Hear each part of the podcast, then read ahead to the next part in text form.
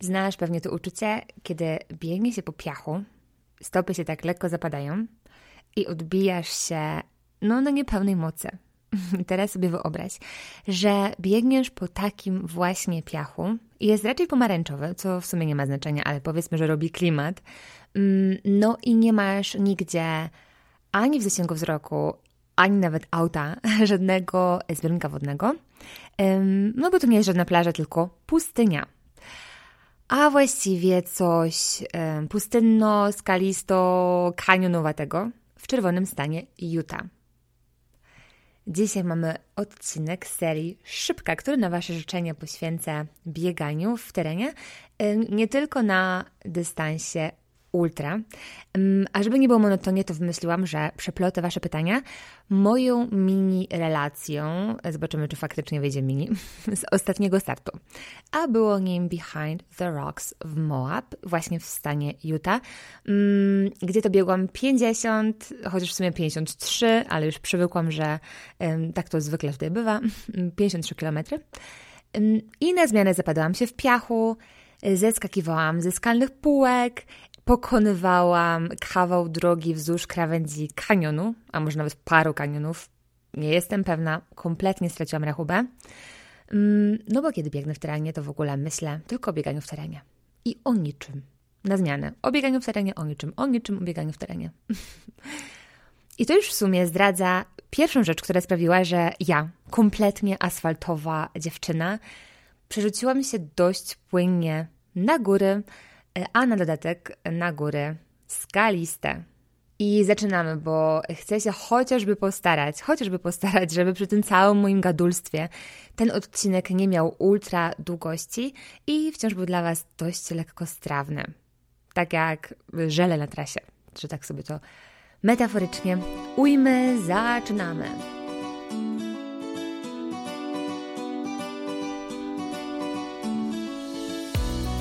Cześć, tutaj Natalia Ligenza, a jeśli słuchasz przypadkiem, to e, jest to podcast Szybka i Wolna, gdzie odcinki szybkie o bieganiu i nie tylko przyplatam wolnymi o wolności od e, dietetycznej mentalności i nie tylko. Więcej o mnie jest w odcinku zerowym, a dziś tak w naprawdę telegraficznym skrócie. Bieganie, pisanie, mama trójki, Colorado w Stanach – psychodietetyka i kolejność jest totalnie przypadkowa. Ok, zebrałam Wasze pytania, niektóre połączyłam, zagregowałam, bo e, sprowadzają się do tego samego mm, i wykorzystam jedno z nich, żeby dać Wam trochę kontekstu. A brzmiało ono, jaka była moja droga do ultra. I od razu powiem, że w perspektywie całego mojego 17-letniego stażu biegania, ultra to jest bardzo krótka ym, droga, bardzo krótka przygoda, ale też bardzo wkręcająca. I tak, ja jestem uparta z natury.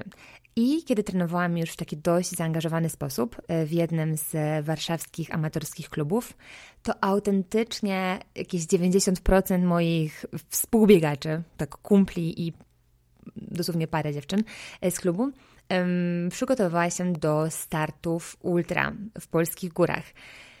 I na naszych wspólnych treningach rzucali jakimiś tam przewyższeniami, ja z tego niewiele rozumiałam. E, jeździli na górskie obozy, a ja z jakiegoś powodu, którego autentycznie nie znam do dziś, więc pewnie to był jakiś niczym niepoparty upór, uznałam wtedy, że jestem stworzona na asfalt to w ogóle taka śmieszna koncepcja jest, prawda? Ale um, ja sobie myślałam, że tak, że mogą mi tak sobie reklamować te swoje setki, to znaczy te 100 kilometrów, czy nawet więcej, ale ja siebie tam nie widzę. Um, I było tak, że trenowaliśmy sobie razem, często w ramię w ramię, choć oczywiście niektórych to ja podziwiałam głównie od tyłu, jak pociskali naprawdę dużo szybciej niż ja, ale też były osoby, które biegały naprawdę na takim poziomie jak ja i potem z tej bazy jechały w góry i przebiegały z sukcesem na przykład właśnie te 100 kilometrów.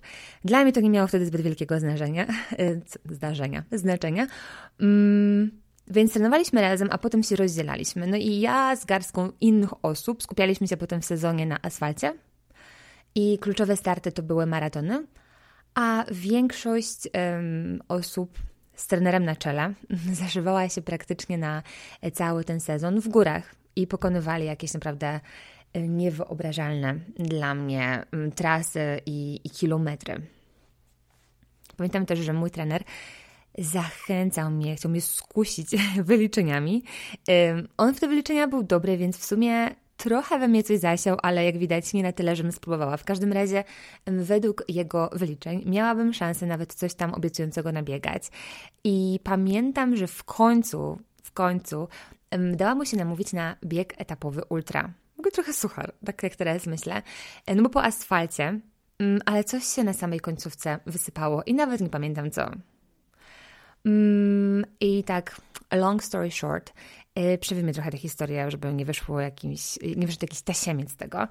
Mm, I przenieśmy się może do mojego wyczekiwanego startu na 5 kilometrów. Miałam tam biec z pacemakerem na wynik poniżej 20 minut, co było moim totalnym marzeniem od bardzo, bardzo dawna. I noc przed praktycznie nie mogłam zasnąć z tego takiego rozedrgania i podekscytowania i trochę też ze strachu. Mm, no ale wyniki z treningów dobrze rokowały. Generalnie najwyraźniej byłam na drodze do życiówki na te 5 kilometrów. Mm, no i bardzo na to liczyłam. Mm, a potem, trzy albo cztery tygodnie później, miałam biec maraton, licząc znowu na coś między 3,15 a 3,18. I to wszystko totalnie odpłynęło, gdy, uwaga, w sportowym stroju weszłam do łazienki bardzo wcześnie rano i dosłownie parę minut później wystrzeliłam stamtąd jak pocisk z testem ciążowym i takimi dwiema grubymi krechami e, na nim, które się bardzo, bardzo różniły od tego, co mm, widziałam trzy lata wcześniej a widziałam wtedy taką delikatną, taką ledwo co widoczną pod światło i w ogóle z lupą kreskę, to dwie kreski. I te dwie kreski takie bardzo, bardzo delikatne, znaczy to jedna delikatna, druga gruba, no to była zapowiedź mojej córki. I w tym momencie, kiedy ja wyskakuję z tej łazienki jak pocisk, to moja córka jest jedynaczką. Ja jestem mamą jednej dziewczynki, lat niecałe trzy. no i właśnie w tym momencie właściwie już wiedziałam, że ona jedynaczką nie jest. Mm, no i na bieg nie poszłam. Jakby jasne, że mogłam, mogłam, ale ja już wiedziałam, że się nie odważę biec na granicę wytrzymałości, a tak właśnie planowałam. Mm, no i w ogóle te dwie kreski były strasznie wyczekane. A w ogóle według mojej ginekolożki to na granicy realności. Także mm, no w tym miejscu następuje taka duża, biegowa pauza. Już przyspieszając, Okazuje się, że te kreski, takie grube, mm, były właśnie dlatego, że lokatorów miałam dwóch, znaczy lokatorów w brzuchu. I potem, gdzieś w międzyczasie, zawsze w ogóle z serkiem wiejskim pod ręką, bo tylko od niego mi się nie robiło niedobrze, e, składałam z moim mężem podpisy na umowie przeprowadzkowej do Stanów. No. Biegania ciągle nie było, także znowu możemy przewinąć akcję i mm, kiedy bliźniaki przyszły na świat, to ja sobie ubzdurałam. Wymyśliłam sobie, że muszę mieć sportowy cel i rzuciłam sobie, że będzie to e, połówka Ironmana. No, bo jak rodzić to bliźniaki, jak biegać to maratony, a jak y, rzucać się na trino, to może nie od razu na cały dystans, ale ta połówka wydawała mi się dość y, ambitna. Y, I akurat była tutaj po sąsiedzku, więc pasowało mi to, że na roczek Twixów zrobię tę połówkę i git. Czy git to można dyskutować. Mm, coś tam już biegałam, ale z wózkiem i po asfalcie. To naprawdę nie było nic imponującego. No i potem, kiedy w naprawdę piekielnym upale, było chyba 35 czy 37 stopni, coś w tym stylu, mm, kiedy zaliczyłam tę połówkę, to się rozpłakałam nad kalendarzem startów i uznałam, że ja już nie wiem nic. Bo tak, triatlon jest naprawdę hardcorem organizacyjno-czasowo-logistycznym, ja już na tamtym etapie kompletnie nie widziałam w nim siebie, nie na tym etapie życia, w sensie, no. Mm, no i te przygotowania do mm, połówki z perspektywy czasu to było jakieś szaleństwo. Naprawdę nawet nie będę opowiadała o szczegółach, bo czasem mi aż wstyd, że tak przegięłam. Mm, no i z kolei maraton wiedziałam tutaj, że nie dam rady trenować mocniej z trójką małych dzieci, niż byłam w stanie z jednym, no przynajmniej jeszcze nie na tym etapie. I nie chciałam też biec maratonu na zaliczenie, tak po prostu, bo wiedziałam, że takie starcie dla mnie pokryje taką warstwą goryczki. Ja po prostu tak mam, ja już siebie znam i w ogóle ten dystans jest dla mnie specjalny. A miałam tak, że każdy maraton biegłam trochę lepiej niż poprzedni i nie chciałam tego zmieniać. I, i tak zastygłam. Po prostu zamarłam. I przez dobre parę miesięcy biegałam zupełnie losowo, co popadnie. Naprawdę, to było um, trochę tak, jakby jak miałam stworzyć poradnik, jak nie biegać, no to może właśnie tak. Jakby podstawowe zasady cały czas były przeze mnie trzymane, wiadomo, ale wychodziłam i sobie myślałam, hmm, to dzisiaj sobie zrobię podbiegi, hmm, to dzisiaj sobie zrobię siłę biegową, w sensie, że zrobię sobie na przykład skipy, hmm, a to dzisiaj drugi zakres. I naprawdę to było trenowanie na pałę, pod nic, bez celu i też bez sensu. Wpadło mi tam gdzieś parę startów. Um, połówka w Denver to był w sumie taki chyba najbardziej znaczący, powiedzmy. I przebiegłam ją w 1,42, czyli dalej byłam naprawdę kawał drogi od mojej formy sprzed ciąży. No i tak się bojałam, bojałam, bojałam. Um, po czym któregoś dnia uznałam, tak zupełnie z czapy, bez żadnego powodu, że idę sobie pobiegać sama w okoliczne góry. I Przebiegłam, nie wiem, może z 10 kilometrów, na pewno nie więcej. Pod górkę praktycznie cały czas szłam. Od razu miałam wrażenie, że moje płuca zapłoną. Mm, a kiedy zbiegałam ze szczytu, to była taka dosyć niewielka góra tutaj, górka, góra, nie wiem jak to powiedzieć, jeden ze szczytów Boulder, jakby nie było, to pamiętam, że się popłakałam jak na jakimś finiszu amerykańskiego filmu, bo mi się strasznie podobało. I, i, i. I tu się tak naprawdę zaczyna ten mój górski rozdział, podrozdział nie wiem, życiowej historii. Mm, wkręciłam się totalnie. I co tydzień, a czasami nawet dwa razy w tygodniu biegałam w terenie. Co chwilę testowałam jakąś nową trasę. Zawsze się bałam, no praktycznie w 90% się bałam, że wpadnę na niedźwiedzia albo pumę i oni mnie, oni, one mnie zjedzą. Ja wiem, jakby to może brzmieć jak brzmi, ale y, ja zawsze przed tym cykałam i chyba nadal trochę cykam, no ale spotykałam co najwyżej jakieś jelenie, czasem węże i tyle. Mm, I po pięciu miesiącach takiego biegania, chyba po pięciu, znów mi się włączyło, że chcę sobie rzucić jakieś wyzwanie. No bo y, ja, natka bez wyzwania, to tak dziwnie. I szukałam. Zawsze z jakiegoś powodu coś nie pasowało. Pamiętam, że tak kręciłam się po tym kalendarzu startowym, nic nie mogłam wybrać, aż w końcu Kojarzę, że w drodze do Yellowstone, w środku nocy, bo jechaliśmy na nockę, żeby dzieci jakoś tu przetrwały, kupiłam pakiet na bieg 12-godzinny. I mm, gdy już do mnie dotarło, co zrobiłam, to ja chciałam to wszystko odkręcić. po prostu miałam takie nie, no chyba mnie pogrzało.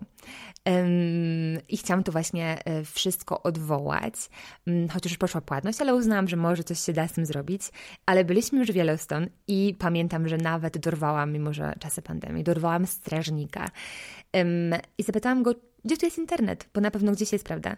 I on się tylko tak zaśmiał, mi spojrzał z tej maski i powiedział, że nope, że nie ma tu nigdzie. No więc jak już zostało, tego biegu nie odwołałam. I go przebiegłam. Przebiegłam ten bieg, byłam w ruchu 11 godzin i 40 coś tam minut. To było coś zupełnie innego niż asfaltowy maraton. Nabiłam równo 75 kilometrów. Nawet się pochwalę, że byłam druga wśród kobiet, ale podejrzewam, że naprawdę nie startowało wtedy akurat takie największe pociskaczki, bo uwierzcie mi, że tutaj w Colorado lokalsi są naprawdę czasami kosmitami. Także ja sobie tak dopowiedziałam, że być może w tym czasie działo się coś bardziej kluczowego albo lepiej nagradzanego i oni byli tam. W każdym razie na pewno przetrwałam i strasznie mi się podobało. No i potem zima, więc te weekendowe biegi górskie podmieniłam głównie na deskę. Forma zjechała, no i potem znów takie szukanie jakiegoś innego startu, ograniczone miejsca na listach startowych przez wiadomo COVID.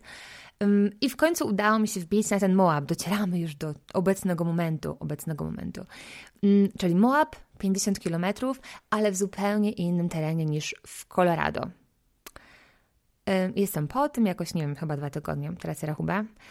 I co dalej nie wiem, Kusi mnie 100 kilometrów, taki znowu królewski dystans ultra, ale nie chcę ich robić po nocy, kiedy te niedźwiedzie i te pumy właśnie polują, y, generalnie są aktywne. Mm, a póki co moje tempo w górach jest po prostu zbyt wolne, żeby mnie zahaczyła o zmrok. Także to jest taka moja główna obawa i moje główne cykanie przed tym dystansem. Przypuszczam, że bym go zrobiła, skoro 75 weszło mi dość gładko, no ale właśnie, musiałabym to robić po nocy, także hmm. No nie, po prostu jeszcze, jeszcze chyba nie, chociaż kusi mnie, ale się boję. Okej, okay, w ogóle słuchajcie, wcisnęłam teraz pauzę, bo pomyślałam, że może akurat będzie miała rocznica, odkąd biegam w górach. I niespodzianka, bo wcale nie. I zaczęłam 15 czerwca, znalazłam mój pierwszy bieg w górach, ten, na którym się właśnie spłakałam zbiegając z góry. To musiało swoją drogą dobrze wyglądać, bo um, to jest taka góra, gdzie kręci się dużo osób, więc mijałam tam ich na trasie troszkę. Czyli wychodzi na to, że te 75 km przebiegłam nie po 7 chyba, tak jak powiedziałam, tylko po 4 miesiącach. Także trochę po bandzie, ale podkreślam, że e, mam dużą wydolność budowaną latami, długimi latami. No i tu głównie ona plus odporność taka psychiczna, czyli tak zwana głowa. Myślę, że pomogły.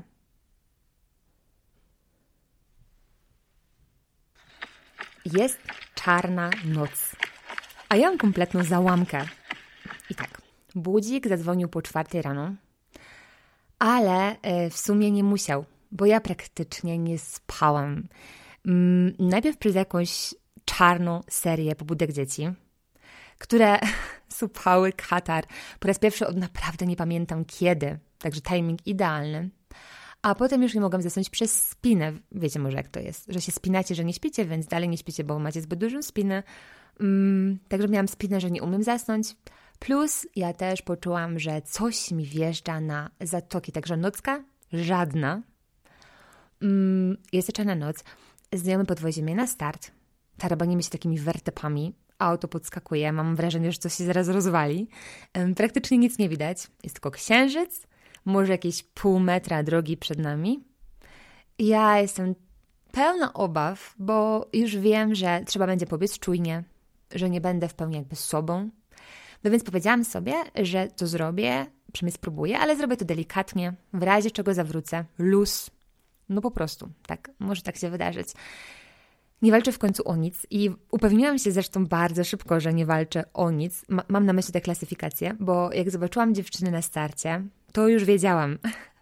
Ja tak mm, mam tak, że po takim kawale czasu w bieganiu mogę naprawdę z bardzo, bardzo wysoką skutecznością ocenić konkurencję po łydkach. Jest to jakiś skill, prawda? I pochwalę się, że zwyciężczynię i drugie miejsce wśród kobiet obstawiłam w punkt.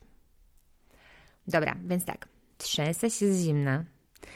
E, do ostatniej chwili czekam e, ze zrzuceniem długich spodni, a wszyscy już naokoło krążą, sobie ubrani na krótko, na luzie, jakby zupełnie inaczej odczuwali temperaturę. Mm, I potem słońce zaczyna wschodzić, pierwsza fala rusza, ja jestem w drugiej, więc wszystko na ostatni moment e, zdejmuję. Chowam plecak w krzakach, bo okazało się jeszcze, że nie ma depozytu, a prawie wszyscy śpią przed, pod startem, jakby pod linią startową, w namiotach. Mm, I więc jeszcze tylko pakuję Kindla, ten czytnik, do mojej biegowej kamizelki e, w takiej obawie, że ktoś go z tych krzaków porwie, a ja jestem do niego przywiązana emocjonalnie. Mm, no i ustawiam się gdzieś tam, raczej pod koniec prowadzący mówi e, do zobaczenia za 7 godzin, ja sobie ustawiam głowę na taki długowystansowy wysiłek i ruszam, kiedy gwizdże. Gwizdek. I tu zaparkujemy. Pytanie. Jak przejść z asfaltu na teren? Mm, I moim zdaniem, poprzez wtrącanie treningów w terenie, ale robienie reszty y, po tym umownym asfalcie.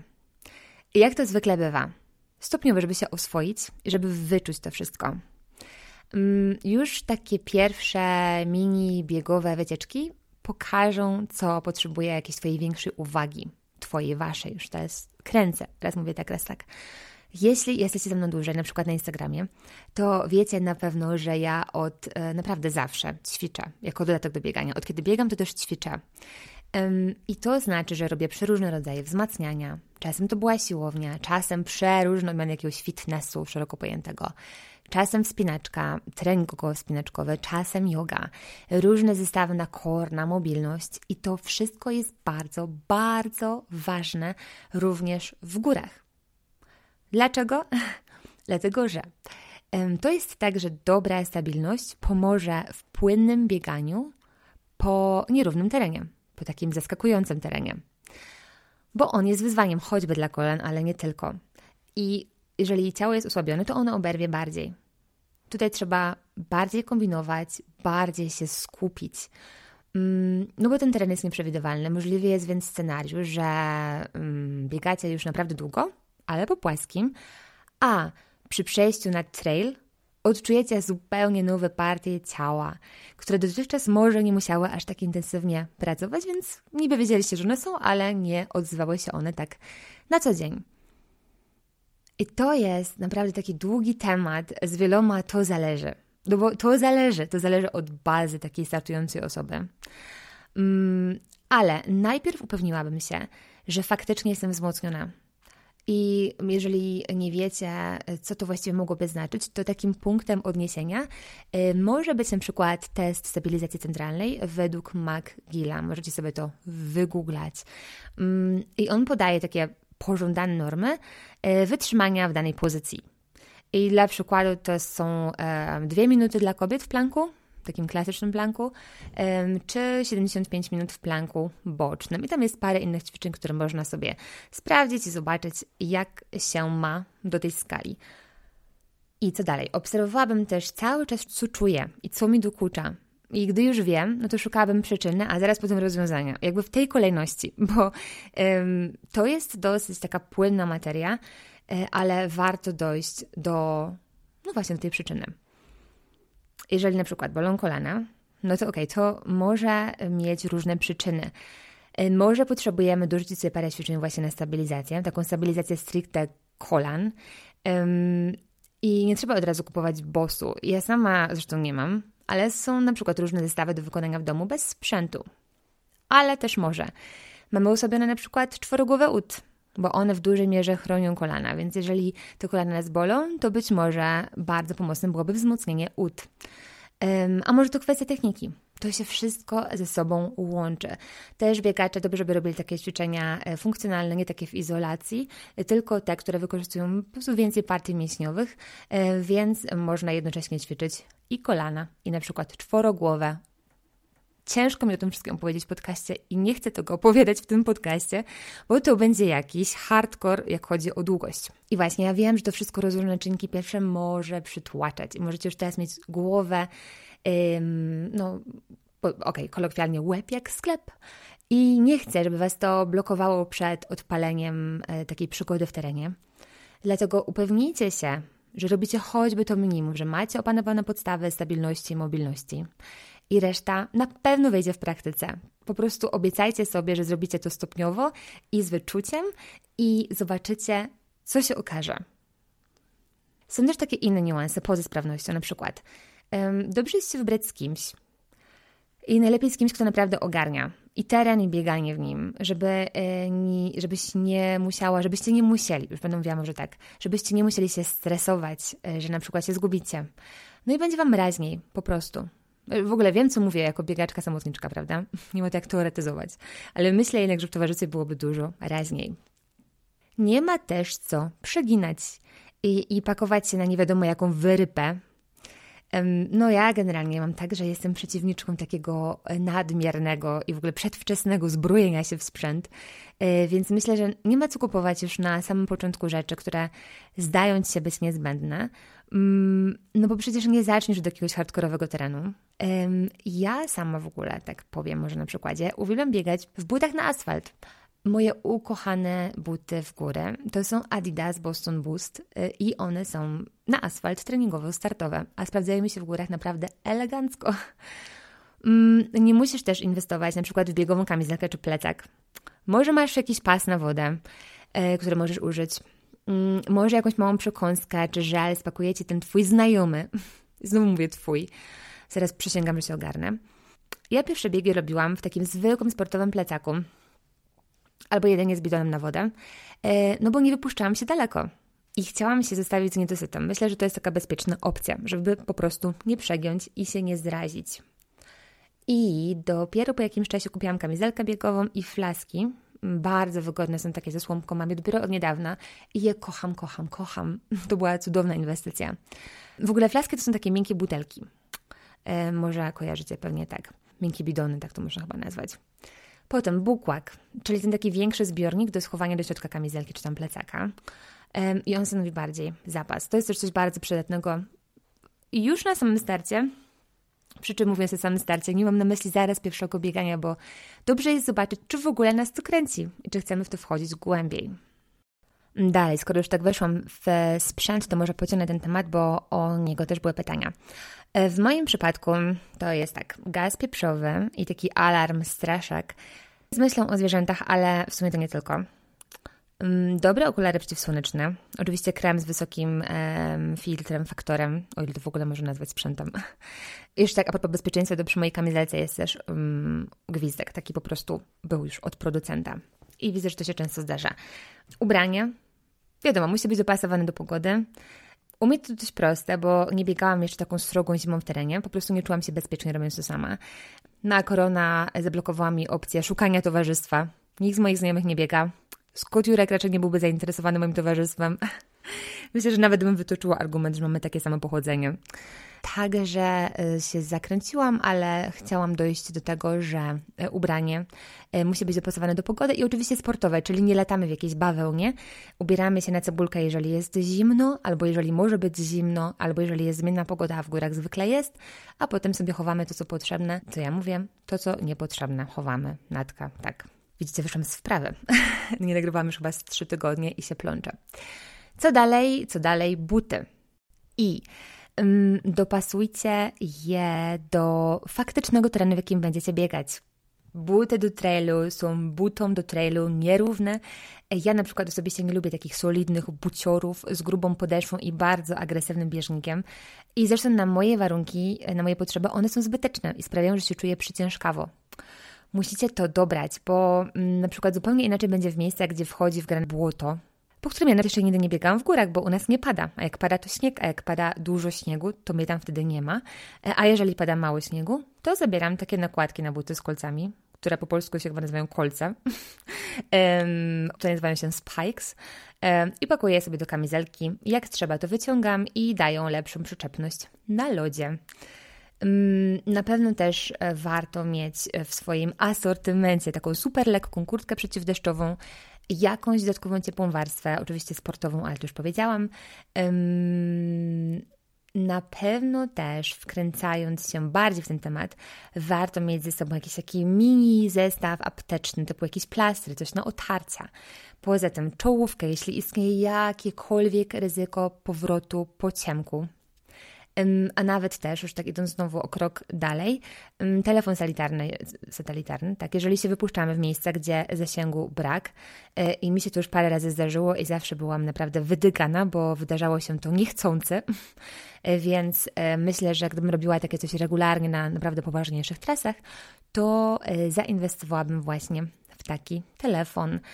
Mm, przyda się też na takie dłuższe wyprawy powerbank, żeby po prostu telefon podładować w razie czego, e, a być może nawet folia termiczna w razie takiego naprawdę dalekiego wypuszczania się gdzieś tam. Mm, no ale mówimy teraz w sumie raczej o opcji dla początkujących, także już może nie będę się w tę stronę zwracać. Generalnie ważne, myślcie o bezpieczeństwie i róbcie to na, może i nawet na wyrost.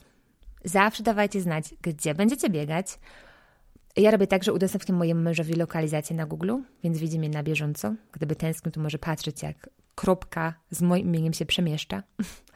E, I do tego też zawsze wysyłam mu e, na Messengerze trasę, którą będę biec i w moim przypadku to jest link do apki, e, która nazywa się All Trails i ta apka służy mi jednocześnie za mapę. I też, to może być ważne, to jest ważne, ściągam ją też zawsze w wersji offline na wypadek, gdybym straciła zasięg i orientację w terenie, a obie wersje są no, bardzo prawdopodobne. Z rzeczy na pograniczu sprzętu to jeszcze jest jedzenie i picie, ale o tym powiem e, w, w opowieści. W opowieści o moim biegu, czyli bardziej w praktyce. No i wracamy na trasę. Zaczynamy nabijać pierwsze kilometry ja to robię bardzo spokojnie, bo jeszcze zupełnie nie wiem, jak się poczuję. A y, poza tym to od samego początku się rozciągamy na tej trasie. Ubieg w czasach zarazy i tak dalej, także bardzo szybko jest tak, że z grupy zrobiliśmy się takimi pojedynczymi osobami, oddalonymi od siebie. Dość solidnie. Mm, zaczyna się od razu od podbiegu. E, ja to pamiętam z profilu trasy, który sprawdziłam, wiadomo, przed startem, co jest istotne i warto to robić. I wiem też, że powrót będzie dużo trudniejszy, ale to potem. Mm, na razie jest piach i lekko pod górka. Dziwnie się od tego odbija, naprawdę. To tak jakby nie miało się mocy. No i trochę też minęło, odkąd biegłam brzegiem morza czy oceanu, także mm, to jest dla mnie coś dosyć nowego i takiego zapomnianego. Jesteśmy puszczeni w ośmiu falach, więc nie muszę długo czekać, żeby się zupełnie rozstrzelić. Mm, I po może 3-4 kilometrach czuję się jak na takim moim typowym biegu treningowym, gdzie spotykam kogoś tylko raz na jakiś czas, a czasami długo, długo nikogo. Od samego początku e, pilnuję wody i jedzenia, wręcz jak w zegarku. Wprawdzie tym razem nie ustawiam alarmu, zrobiłam tak na moim pierwszym ultra, ale wtedy jakimś cudem za każdym razem, kiedy naparzał budzik, to napatoczyło mi się jakieś towarzystwo. Tym razem tego nie zrobiłam, ale tak mniej więcej. E, pilnuję czasu i kilometrów, żeby w równych odstępach czasu jeść. Zwykle żel i jest to mniej więcej 100 kalorii na 30-40 minut ruchu. Z kofeiny mam tylko dwa. Każdy ma inną tolerancję. Ja zwykle jestem ostrożna, jak chodzi o kofeinę. Także większość moich zapasów tej kofeiny nie ma. Biorę różne smaki, do tego energetyczne żelki, ale mogą być równie dobrze zwykłe, bo to jest taki czysty, e, szybko przyswajalny cukier, także się sprawdzi na ultra. Ja mam energetyczne, bo akurat lubię ten smak. To jest limonka z zieloną herbatą, dość kwaśna i robi taki miły kontrast, bo zwykle e, wszystkie inne rzeczy, typu właśnie żele, żelki, są bardzo, bardzo słodkie i robi się od nich niedobrze po jakimś czasie. Wyciągam taką paczkę gdzieś może po godzinie, mm, taka zadowolona, że y, będzie coś pysznego, ale okazuje się, że totalnie zamarzły przez noc, co mnie dziwi, bo przecież nie były na zewnątrz, ale są jak kamienie, zaklejają mnie na amen i mam e, w ogóle wrażenie, że do końca biegu nie będę mogła oddychać inaczej niż nosem, bo mam sklejone zęby jakimś super glu, także coś okropnego. I sama nie wiem, sama nie wiem, jak dobrze oddać te kilometry, bo mijają mi tak metodycznie, takie odhaczam. Rozglądam się dużo naokoło, bo krajobraz jest naprawdę kosmiczny e, i bardzo szybko wpadam w taki dziwny trans. Generalnie Moab przypomina y, takie wyobrażenia odnośnie Marsa. Jest suchy, pustynny, skalisty. Y, naokoło ma właśnie mnóstwo tych czerwonych skał, góry, a jeszcze wracając ze skał, one są takie jakby rozwarstwione, mają dużo półek, z których e, trzeba zeskoczyć, czasami się ześlizgnąć, bywa, że i na tyłku. Te skały tworzą często takie nieregularne, gigantyczne formacje pełne uskoków. No i tak wygląda ten teren. Albo miękki piach, albo skała. Skała twarda jak skała. Trochę tracę orientację co do stron świata, bo sporo zakręcamy, a ja właśnie w tym transie ale e, szybko rozwija się moja główna obawa o oznaczenie, o zgubienie się i wzywanie pomocy pośrodku niczego. Nawet pamiętam, że na początku widzę jakiś helikopter przylatując nad tą pustynią i czuję taką ulgę, że w razie czego może jakiś helikopter mnie zobaczy na tym takim placku tych skał i tego pustynnego terenu i mnie uratuje przez e, cały bieg czuję się jak pośrodku niczego i naprawdę warto sobie zobaczyć na moim Instagramie 30-sekundowy filmik, ten taki z medalem na zdjęciu głównym, bo on dużo oddaje i moje słowa raczej nie będą w stanie tego dobrze zrobić, ale to jest inny świat. I w tej całej egzotyce jest naprawdę dobrze oznaczone. Takimi e, niepozornymi, niebieskimi wstążkami, ale to wystarcza. I naprawdę ani razu nie mam wątpliwości, że czasem już nie zniosło gdzieś na bok, także jest dobrze pod tym takim nawigacyjnym względem gdzieś na 12 kilometrze jest pierwsza stacja, którą omijam, bo mam duże zapasy. Mm, choć w sumie cały czas piję wodę i się opiłam generalnie jak bąk na zapas na tych zawodach. Ale trzeba pamiętać, że gdy się czuje pragnienie, to już jest się trochę odwodnionym, a mniej więcej jest tak, że 1% odwodnienia to szacunkowo aż 5% spadku wydolności. A na ultra tego zdecydowanie nie chcemy, prawda? No i ten punkt odżywczy wybija mnie trochę z rytmu. bo nagle widzę więcej niż jedną czy tam dwie osoby. Orientuję się, że słońce jest już wysoko, że grzeje jak żelazko, jakby tak się budzę trochę na tym punkcie. Mm, rozbieram się więc z długiego rękawa i ruszam dalej już totalnie na krótko. Ciekawostką jest, że kiedy wyjeżdżałam z Colorado, to akurat było coś koło zera. Tu jest jakieś 20 i chociaż to nie jest wciąż jeszcze upał, no to kontrast jest naprawdę konkretny, a do tego jeszcze jest jak taki kaktus na pustyni, taka prawie cały czas osamotniona, taki mały punkcik poruszający się do przodu. I w sumie to chyba kończą się moje podobieństwa do kaktusa. Także za tym punktem wspinam się pod konkretną górkę i przechodzę do marszu, bo naprawdę jest tam dosyć stromo. Mm, a potem e, bardzo delikatnie truchtam i nadganiam do sporej ilości osób, które jak to często bywa narzuciły sobie zbyt harde tempo. Na to warto zwrócić uwagę, jak na każdym innym biegu, to, że czujemy się dobrze na na, piątym, na pierwszym kilometrze, ym, wcale nie oznacza, że będziemy się dobrze czuć na pięćdziesiątym, także dobrze zobaczyć, na czym się stoi danego dnia. I zaraz zacznie się etap, który potrwa dłuższą chwilę yy, i który będę wspominać chyba najmilej, ale tu wciskamy pauzę. Pytanie o treningi. One miały przeróżne formy: o kilometraż, o typy jednostek, porównanie do asfaltu i jeszcze dwa inne. I pozwólcie, że naprawdę polecę takim dużym skrótem, bo nie sposób teraz wyczerpać tego tematu, nie nagrywając pełnego audiobooka. Ale tak zasadniczo to mm, trenowanie pod ultra można porównać do treningu maratońskiego z paroma ale. Tak w ogóle, to znam osoby, które mają naprawdę imponujące osiągnięcia ultra, takie ultra osiągnięcia, a mieszkają y, na nizinach, naprawdę solidny kawał od gór i bywają w nich treningowo parę razy w roku na jakimś obozie, a potem zjeżdżają już tylko na zawody. I na tych zawodach często, gęsto obstawiają podium na naprawdę poważnych imprezach. A to dlatego, że naprawdę bardzo dużo treningu pod teren można zrobić na asfalcie, po prostu w mieście, na tak zwanych nizinach. Bieganie jedynie pod górach, po górach, gdyby w ogóle mieć taką opcję, trochę zamula. Ja to odczułam. A to dlatego, że pula treningów, jakie można zrobić w terenie, jest jednak dosyć ograniczona. I może teraz trochę wejdźmy w szczegóły. Trening ultra można porównać do maratońskiego, bo mamy tak, mamy wybiegania i dobrze, żeby one chociaż częściowo odbyły się w terenie. Potem biegi e, ciągłe w drugim zakresie tętna, siłę biegową i różne treningi szybkościowe. Do tego też wiadomo, że ćwiczenia ogólnorozwojowe, regeneracja, może być też trening uzupełniający w postaci innej dyscypliny, która też bierze do celu, no bo na przykład jazda na szosie to też nic innego niż budowanie wydolności. W inny sposób obciąża i to może być plusem, więc na przykład taka szosa może wspierać bieganie długodystansowe. No a do tego jeszcze dochodzi element urozmaicenia, także na psychika dobrze. Może i element towarzyski, jeżeli pojedziemy w grupie. Przykład. Inny przykład e, dyscypliny uzupełniającej to może być wspinaczka. To tak z mojego osobistego poletka. I ona z kolei pomaga z czuciem głębokim, generalnie z myślami głębokimi. A one w terenie grają jeszcze większą rolę niż przy takim bieganiu asfaltowym. Dalej, yoga.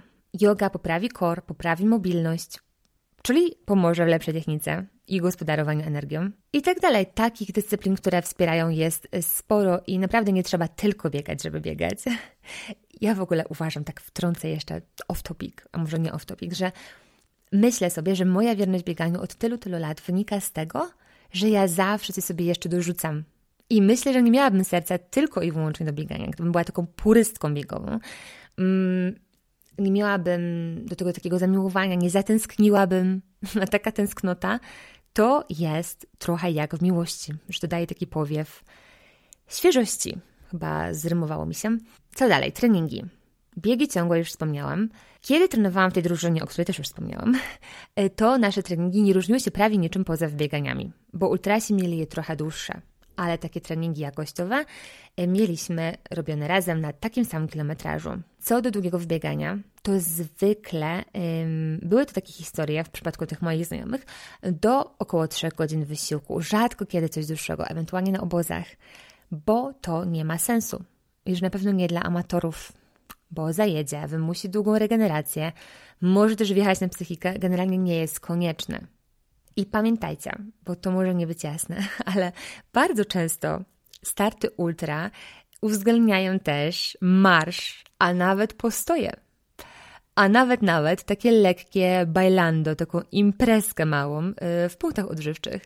Mm, jest taki moment, jest taki moment, który zależy od trenowania, zależy się prędzej albo później, że się przejdzie do marszu. I ten przejście do marszu może się bardziej kalkulować. Oczywiście są kozaki, które biegną praktycznie cały czas, niezależnie jak stromy jest podbieg, ale często jest tak, że lepiej się dotlenisz, jeżeli przejdziesz do marszu i nie będziesz walczyć z grawitacją, nie będziesz podskakiwać na tym podbiegu, jeżeli jest stromy i po prostu dzięki marszowi uspokoisz sobie tętno i będziesz też bardziej wydajnie przenosił się do góry i przepraszam, że znowu zmieniłam formę. Idźmy znowu do liczby mnogi. Na stacjach odżywczych wiele osób się zatrzymuje, siada, plotkuje sobie, je coś konkretnego. Oczywiście to dużo zależy od dystansu, od, um, od pomysłu na imprezę, um, od konwencji tej imprezy, od tego, co oferuje organizator, tego, od tego, na ile bufet jest dostępny, na ile trzeba mieć to samodzielnie. Dużo to zależy, ale wiedzcie, że postoje na ultra są normalne. To nie jest tak ciągu bieg, jak na przykład maraton, gdzie ciężko zobaczyć kogoś, kto po prostu sobie baluje na stacji odżywczej, tam się bierze, bierze co się potrzebuje i idzie się dalej, a właściwie biegnie się dalej. A przejście do marszu następuje tylko przy głębokim kryzysie, kiedy już po prostu nie ma się zupełnie siły. Do tego głównego postoju w Moab, którego w połowie trasy jeszcze sobie dobiegniemy, a teraz jeszcze o treningach. Siła biegowa. Siła biegowa to jest coś, co konkretnie pomaga i co powinno znaleźć się w planie. A że to jest mocna jednostka, to robi się raz, maks dwa razy w tygodniu. No i znowu uśredniając, bo naprawdę przy każdym z tych punktów mogłam teraz się zatrzymywać i mówić, to zależy, to zależy. Co tę siłę biegową buduje i jak to ogarnąć w mieście? Już mówię. To mogą być y, krótkie podbiegi, takie dosłownie 100-300 metrów, powtarzane na przykład 10 razy. Albo krosy, Krosy są w ogóle cudownym środkiem. Powiem Wam, że on był taką naszą tajną bronią, kiedy e, trenowaliśmy w, e, w tym klubie, o którym już mówiłam, e, pod maraton. Zresztą w drugim klubie, też w Warszawie, w którym trenowałam, również robiliśmy krosy. Zresztą też w łazienkach. Łazienki w Warszawie są naprawdę takim sztosem. Kryją dużo pętli, które są pofalowane i biegając po nich w żwawym tempie, albo robiąc na nich taką zabawę biegową, naprawdę czuliśmy, że przesuwamy i poziom e, siły biegowej, i wytrzymałość tempową, a to jest złoto. Do tego jeszcze crossy dają opcję na ćwiczenie z biegów, a to jest bardzo, bardzo ważne.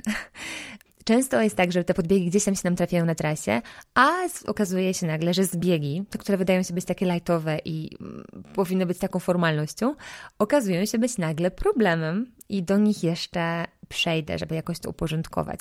Jeszcze krosy. Krosy można biegać różnie. Ciągiem. Ja biegałam je zwykle w okolicy godziny, no ale wiadomo, to zależy.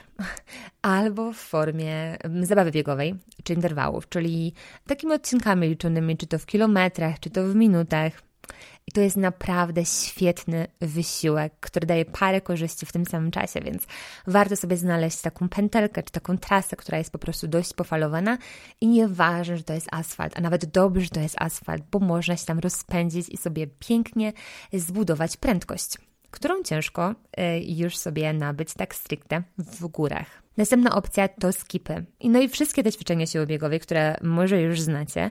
A jeśli nie, to pamiętajcie, że to jest poziom wyżej niż takie swobodne, lekkie bieganie w tlenie. Więc e, kiwam tutaj palcem i mówię, że trzeba je wprowadzać stopniowo i technicznie i najlepiej to przy wsparciu na przykład choćby drużyny w, w mieście, jeżeli teraz w ogóle takie funkcjonują, czy też znajomego lub trenera, który wie co i jak, bo tu można sobie zaszkodzić, albo może nie osiągać efektów, jeżeli nie będzie się pilnowało techniki. I hitem, kolejnym hitem, poza krosami, bo krosy są moje ulubione, potem kolejny hit to schody. I to jest taki trening, który na upartego można zrobić nawet na klatce schodowej, o ile się ma tolerancyjnych sąsiadów. Schody pomogą wytrenować się pod podbiegi. I one zawsze są taką waszą obawą, widzę nawet z wiadomości. Ale pamiętajcie, niepotrzebnie. Wiem, co mówię i zawsze to mówię, że nie jedziemy na olimpiadę, Mamy cudowny komfort zerowej presji, o ile jej sobie z jakiegoś tam powodu nie dorzucimy sami. Także e, możemy sobie to eksplorować i budować na spokojnie formę. Zresztą uwierzcie mi, że ja tutaj w Colorado spotykam takich seniorów, że serce rośnie i chcę Wam przekazać wiadomość, jeżeli jeszcze w to nie wierzycie, że mamy czas i że jeżeli wszystko się dobrze rozegra, dopisze nam szczęście i zdrowie, to jeszcze długo będziemy się mogli e, cieszyć długimi dystansami, bo mm, naprawdę widzę tutaj osoby w mocno zaawansowanym wieku z formą, która imponuje. Pomocne będą też rytmy i różne interwały w tempie w okolicy progu. Także mm, widzicie już pewnie, że to spektrum jest naprawdę szerokie. Jeśli znacie uroki treningu maratońskiego, no to pewnie to wszystko brzmi, brzmi Wam e, dosyć znajomo. Mm, więc myślę, że tutaj postawię kropkę i przejdę do kolejnej kwestii, czyli jak podbiegać. I odpowiedź brzmi z wyczuciem i z takim przyzwoleniem na marsz, żeby wyrównać tętno. Jeśli podbieg jest krótki, a za nim mamy niedługo wypłaszczenie, ja mam taką zasadę, że mogę jakby nagiąć swoje tętno e, i trochę się zasapać, e, bo wiem, że niedługo odpocznę, ale jeżeli mam przed sobą taki długi, stromy odcinek, no to w pewnym momencie przejście do marszu zwykle jest konieczne i może być też konieczne w Waszym przypadku. Nie mam niestety doświadczenia z kijkami jeszcze. Nie będę się tu wypowiadać, ale na tych długich, długich dystansach są dość często używane takie lekkie, teleskopowe, które można sobie schować, przyczepić do plecaka, czy też schować go do środka. I ważne jest to, że trzeba się zorientować, jak je używać. Bo to jest coś takiego jak z narciarskimi, że nie wystarczy je chwycić i nimi gdzieś tam muskać ziemię, tylko trzeba wiedzieć co i jak. Podbiegi jeszcze. Przy podbiegach zwykle e, skraca się krok, tym bardziej im bardziej stromy jest teren. Biegniemy na śródstopiu, jeśli jest bardzo stromo, to naturalnie wchodzimy wręcz tak na palce. Mm, I właściwie to by było na tyle. Oddychamy sobie miarowo i kontrolujemy sytuację. E, a natomiast osobnym tematem jest zbieganie. I ono zwykle mniej martwi początkujących trailowców, a okazuje się potem, że potrafi sieknąć, bo nagle bolą uda, palą wręcz uda, tak jak, wiecie jak, tak jak po pierwszych przejazdach na nartach w nowym sezonie, po prostu palą to uda czasami. Bolą kolana, boli kręgosłup, różne historie. A to dlatego, że na co dzień raczej nie mamy do czynienia z takim bajerem, jak zbieganie w urozmaiconym terenie, w nierównym terenie. No i okazuje się, że odczuwają e, to różne części naszego ciała, które do tej pory siedziały cicho. Także co to zbieganie, to najpierw powtórzę hasło jednego właśnie z moich ekstrenerów, które brzmi: trzeba się puścić. Hamowanie przy zbieganiu to jest taki nieefektywny wysiłek, no bo patrzcie, niepotrzebnie się usztywniamy. E, może to w ogóle zwiększyć ryzyko gleby. Tracimy energię na takie właśnie izometryczne spięcie.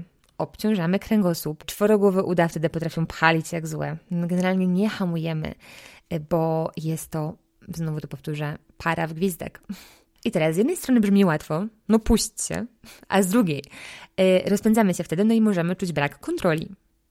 I ten komfort e, przy braku kontroli się przesuwa wraz z wytrenowaniem, jak wszystko. Ja sama mam tu dużo do zrobienia. Naprawdę pamiętajcie, że tu mówię z perspektywy osoby, która zna dużo teorii, ale w praktyce e, biega w górach dopiero od niecałego roku. Ale już czuję do tego zbiegania, że naprawdę przesunęłam się na tej mojej skali dosyć sporo, bo kiedyś z tym puszczeniem się miałam duży problem i e, pamiętam, że cofałam się, lądowałam na piętach, czego nie robimy i generalnie wkładałam bardzo dużo energii w to, żeby przyhamować za wszelką cenę, więc wszyscy mnie odsadzali na treningach, na tych zbiegach i potem musiałam nadrabiać z językiem na brodzie. Także nie lądujemy na pięcie, tylko na całej stopie albo na śródstopiu. Ręce. Ręce są ważne. Ręce będą się nam tak naturalnie poruszać na różne strony, na boki, do góry i o to chodzi. To może wyglądać jak było trochę nieskoordynowane, ale jeśli tak wygląda, to bardzo możliwe, że jest dobrze bo te ręce generalnie nas asekurują i pomagają nam zupełnie równowagę. No i tak ma być. Jeśli teren, ten zbiegowy, jest prosty i dosyć łagodny, to możemy stawiać takie długie susy. Jest wtedy małe ryzyko, że się wywrócimy, także spokojnie. Jeżeli jest um, stromy, i trudny, no to skracamy kroki. Czasami jest tak, że wręcz drobimy, um, po to, żeby złapać lepsze oparcie, żeby lepiej kontrolować ten teren. Może być tak, że y, mimo wszystko y, źle nam się zbiega, że nas bolą kolana na przykład i tak dalej, nie tylko kolana. I tu właśnie wchodzi kwestia przygotowania ciała, kwestia ćwiczeń, siły ud, pośladków, propriocepcja. To jest takie pojęcie na czucie głębokie. No i też silne kolana, czy właśnie osłabione kolana, może tak powinnam powiedzieć. I to się naprawdę poprawia z oswojeniem tematu, także na spokojnie. Y, wiadomo, że nie ma co ładować się od razu na bieganie w ostre Tatry, i dobry trail to może zaliczyć nawet e, na nizinach, poza gdzieś tam górami. I to będzie taki dobry wstęp na orientację, na zorientowanie się na czym stoimy, gdzie są jakie braki i tak dalej. Generalnie z wyczuciem jak wszystko. A jeszcze taki praktyczny tip, że e, nie patrzymy stricte pod nogi, jakby tylko pod nogi. Jasne, że tam zerkamy, ale ym, taksujemy wzrokiem otoczenie. Ja jeszcze szukam pum dodatkowo zawsze. Od kiedy wiem, że są też często na drzewach, to jeszcze muszę patrzeć na drzewa, także mam oczy dookoła głowy naprawdę, ale to się przydaje.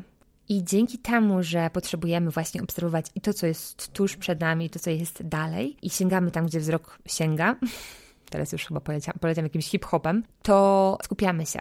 I to skupienie jest naprawdę niesamowite. To jest jedna z tych rzeczy, dla których ja chodzę w góry, żeby tam pobiegać po tych górach. I fajnie można złapać flow. To flow wynika z tego, że właśnie koncentrujemy się, y, że jesteśmy tu i teraz i naprawdę biegnąc w ciekawym terenie, ciężko jest myśleć o czymkolwiek innym. Siłą rzeczy nasze myśli robią się takie jednotorowe, takie oczyszczone ze wszystkich jakichś pobocznych rozkmin i to jest złoto, po które właśnie ja i pełno innych osób chodzi w górę coś mi się przepina w głowie i łapię już takie głębokie flow, które uwielbiam. Także sunę sobie w swoim tempie. Jest dużo zakrętów, skały, potem góra, dół, ale głównie dół. I co jakiś czas widzę chłopaka, czy tam właśnie mężczyznę e, w pomarańczowej koszulce, które ułatwia mi nawigowanie, także czuję się już dość bezpiecznie. Nie muszę się rozglądać za tymi niebieskimi wstążkami, po prostu biegnę za pomarańczową koszulką i za wszelką cenę staram się jej nie stracić z oczu. Zaczyna się tutaj taki długi, tak naprawdę długi, mm, bo kilkunastokilometrowy odcinek i on jest na zmianę płaski i z górki. Ja już jestem na tym etapie od dawna w takim tu i teraz, czyli nie myślę o tym, co dalej nie myślę o odległości, nie myślę o kolejnych godzinach w ruchu i tak dalej. Nie zastanawiam się też, jaki będzie powrót. Chociaż y, można pomyśleć, że skoro od dłuższego czasu lecę w dół, e, skaczę z tych skalnych półek, oddycham komfortowo i nic nie boli, to z powrotem będzie dokładnie na odwrót. W tym momencie taka najbardziej niekomfortowa myśl, jaka mnie dopada, to to, że muszę się oddalić o te 25 km od startu, no i potem pokonać to samo, tylko że inną trasą, trochę inną. Więc jeżeli kryzys złapie mnie gdzieś tam na 25 kilometrze, no to zostanie mi do pokonania drugie tyle ale nie za dużo też to rozkminiam, po prostu wiem, że to może być jakiś taki punkt trudny dla mnie. Można się zabawić w rozpatrywanie takich scenariuszy na zimno ileś tam przed startem, ale teraz, już biegnąc, naprawdę to nie ma sensu. Ja się wtedy robię takim skupionym zadaniowcem, co polecam, więc dużo piję, jem co 30-40 minut, mimo że coraz mniej mam na to ochotę, mm, ale wiem, że jak tego nie zrobię, to będzie odcinka energii. I tak sobie zmierzam w kierunku tego 25 kilometra, który za jakiś czas powinien się pojawić.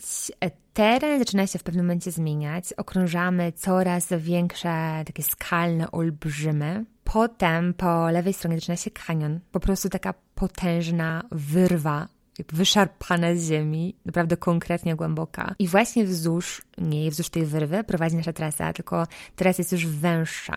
Już nie biegamy po takich rozległych e, półkach skalnych, e, tylko po takim trailu, właściwie takim ala single tracku.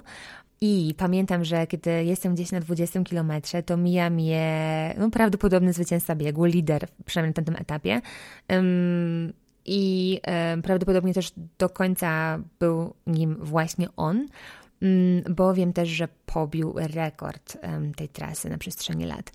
Im dalej wzdłuż kanionu, czy tam kanionu, bo w sumie nie jestem pewna, czy to był jeden, czy parę, tym większe się robi zatłuczenie. I to mi dodaje otuchy, chociaż w sumie nie byłam jakoś bardzo ym, niepocieszona, ale to na pewno był taki moment, kiedy zrobiło mi się lżej, przyjemniej i coś mnie wyrwało jakby z tego takiego samotnego transu. Dobiegam do części ludzi, którzy wystartowali przede mną albo mnie wyprzedzili a z naprzeciwka raz na jakiś czas nadbiegają liderzy biegu. I najpierw sporadycznie, wiadomo, y, potem częściej. Teren jest relatywnie płaski teraz, y, ale nie jest prosty, bo musimy się minąć na takiej dość wąskiej ścieżce.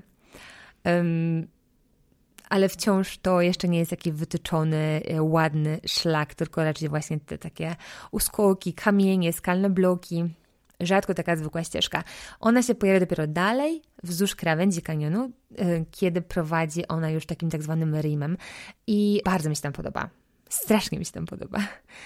Docieram do fragmentu potem, skąd słychać bębny i dużo różnych głosów. Robi się jeszcze głośniej. I do tego mamy zastój, korek. Ale to jest cudowne miejsce. Ja uwielbiam takie miejsca, bo okazuje się, że mamy teraz zejść w dół kanionu, na same jego dno.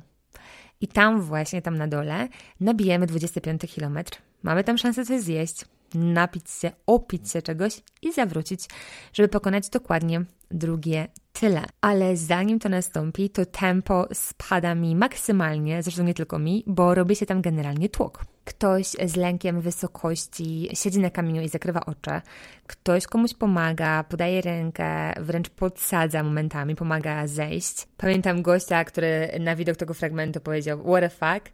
No i jest tam dosyć wesoło. Generalnie śmiejemy się, chociaż niektórzy są dosyć niepocieszeni. Faktycznie, gdyby mieć lęk wysokości, to można e, no, być tu wystawionym na dosyć solidną próbę. Ale nagle jest nas dużo, każdy na swój sposób próbuje się sunąć, zewspinać, o ile w ogóle takie słowo istnieje. Nie istnieje. Zjechać, zejść. Zejść po tej takiej um, rzeźbie tej ściany kanionu.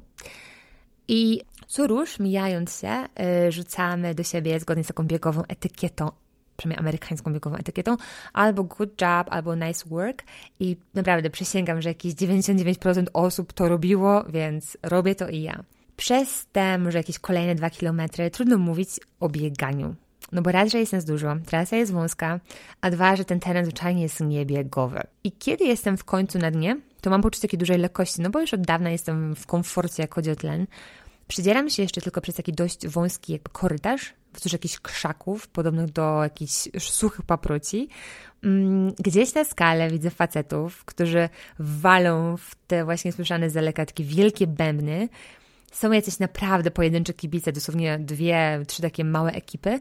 Mm, I okazuje się, że to jest miejsce, do którego z innej strony można było dojechać autem, takim 4 na 4 bo tylko takie tam mogą się e, poruszać w tym takim naprawdę dziwnym terenie. No i to mi też daje taki dodatkowy komfort, że e, nie odbiegłam 25 km w głąb Marsa, tylko tu też dociera jakaś cywilizacja, a może i nawet mogłabym złapać w razie czego stopa, także naprawdę zupełny, zupełny komfort. A może jest to też ważne, że do tej pory poza nami, poza biegaczami, na trasie spotkałam tylko dwóch kolarzy górskich na samym początku i parkę na krosach, to znaczy na, na motorach krosowych. A poza tym nie było nikogo.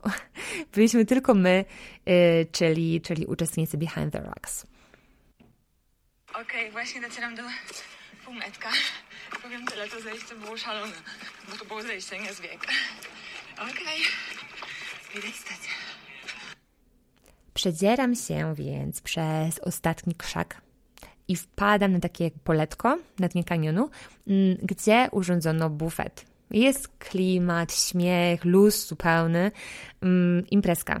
Psikanie olejkami z filtrem, smażenie bekonu, no bo jak to by w ogóle inaczej w Stanach. Mm, można uzupełnić zapas wody, izo. Oczywiście co robię. Generalnie, znowu mówię generalnie, miałam nie mówić generalnie, a mówię generalnie, także generalnie muszę się oduczyć.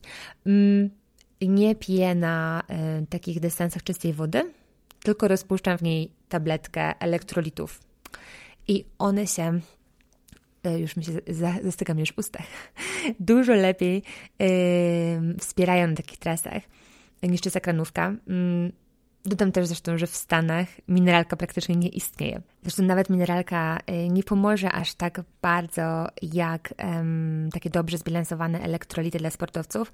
Tam jest już sól, magnez i inne związki, które pozwolą lepiej się nawodnić i no, zwyczajnie wesprą organizm przy e, takim dłuższym wysiłku.